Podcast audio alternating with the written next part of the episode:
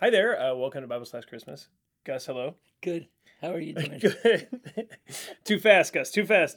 You're supposed to memorize your lines, Gus. I know. I, I, I'm actually a, like a great chess player, thinking two moves ahead. That I don't think that's chess. I think that's tired. I think that's checkers. Checkers. yes, Yes. something like that. Well, hey, uh, we have a meditation for today, and it's about government. Actually, uh, Big fan of government. Are you a big fan of government? Of course. What- God what- chose them for us. Amen. Exactly. What text would you get that from? Somewhere in the Bible. Somewhere in the back.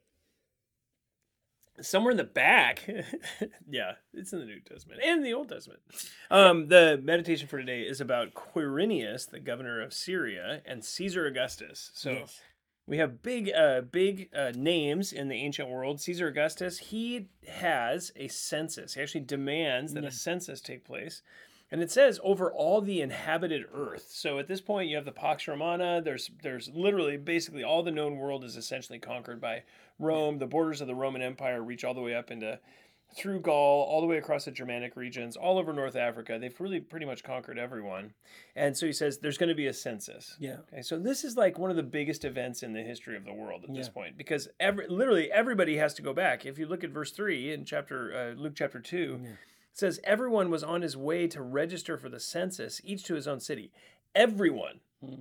So everyone has to travel now. So Caesar Augustus, this is a ridiculous amount of power, and he's like, "Hey, everyone go back to your original city. We're going to register for the census."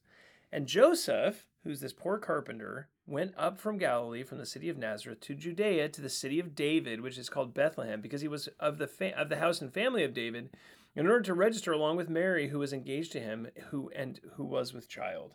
Okay, so literally the entire known world moves Mhm. at this point. Caesar Augustus makes this demand. The entire known world moves. What's the purpose? Why? Mm. You tell me. Why does it move? So that Jesus can be born in Bethlehem. Why is that such a big deal? Because of Micah 5 2. And there you go. Micah 5 2. So God makes a promise several hundred years prior. He makes a promise. He tells David, Your son's going to be, it's one of your sons is going to come and sit on the throne. Micah, the minor prophet, he says, You, you have, that's going to be in Bethlehem where he's going to be born.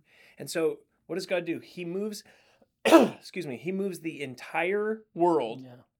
To get Joseph and Mary down to Bethlehem. Yeah. Now he's also doing a whole, whole bunch of other stuff too, but she, he moves the entire world to get them there to make this promise come to pass. But if you look at verse 7, it says, And she gave birth to her firstborn son, and she wrapped him in cloths and laid him in a manger because there was no room for them in the inn. Hmm. Now, this I find fascinating. Bethlehem is like Clovis. It's like an unknown town, kind of off the beaten path, out of the get out of the main areas, and there's an inn in town, and they they've traveled. God moves the entire world, but He can't get an open room for them. Now, why would He do that? That's my question. Yeah. You tell me. I thought this is your meditation, not mine. All right, fine. No, what's he doing? Well, I think I think the same thing that's happening in Bethlehem is what's happening in the census. Actually, Yeah. God is fulfilling His plan for His Son. So His plan for His Son is that He would be born in Bethlehem. He has to be born in Bethlehem because there's there's years and years of of prophecy about where he would be born and what family he would come from and all sorts of things. All those have to be fulfilled. But he also has to be he also has to be a person who no one would pay any attention to.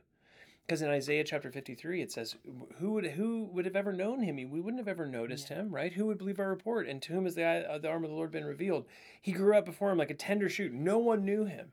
So God is doing the same thing by filling all the rooms at the end as he is by moving the entire inhabited world. What he's doing is he's showing this to be the Christ. Yeah. So he he works at massively broad scales in working out events so that uh, his purposes can be fulfilled, and he works at the most micro scales, filling all the hotel rooms so that Mary has to have the baby Yeah. at the end and put put Jesus in a manger.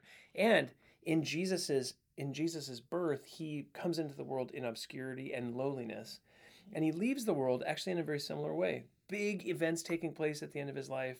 God's moving all sorts of things uh, geopolitically. All of that is taking place so that Christ is crucified. And that takes place in relative obscurity. Not that many people worry about that. It's a he, he dies in relative obscurity in terms of his his the geopolitical nature of what's happening. Mm. And yet God through all of that is is moving at the highest levels and organizing everything at the lowest levels to bring about his perfect purposes for his son.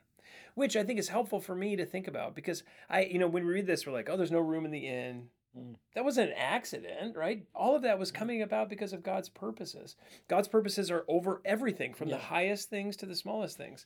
And so when you see uh, you know a manger scene or a crèche or whatever, and you're looking at it, you say, "Well, look at that! The you know look at how Jesus is the baby's in the manger." It should remind us, I think, God is totally sovereign over our circumstances. Mm. He's sovereign over the biggest events that take place, like elections and events that take place on that level, and he's and he's sovereign over the smallest things, like flat tires and complex Yeah. things like that. All of it is working together for Everything. good, yeah. and He has a perfect plan for us.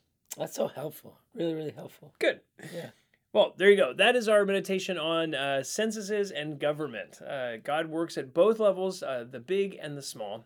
Hope that's helpful for you this Christmas. And if you have questions on that or any other topic, uh, feel free to email us at info at faithbibleoc.org.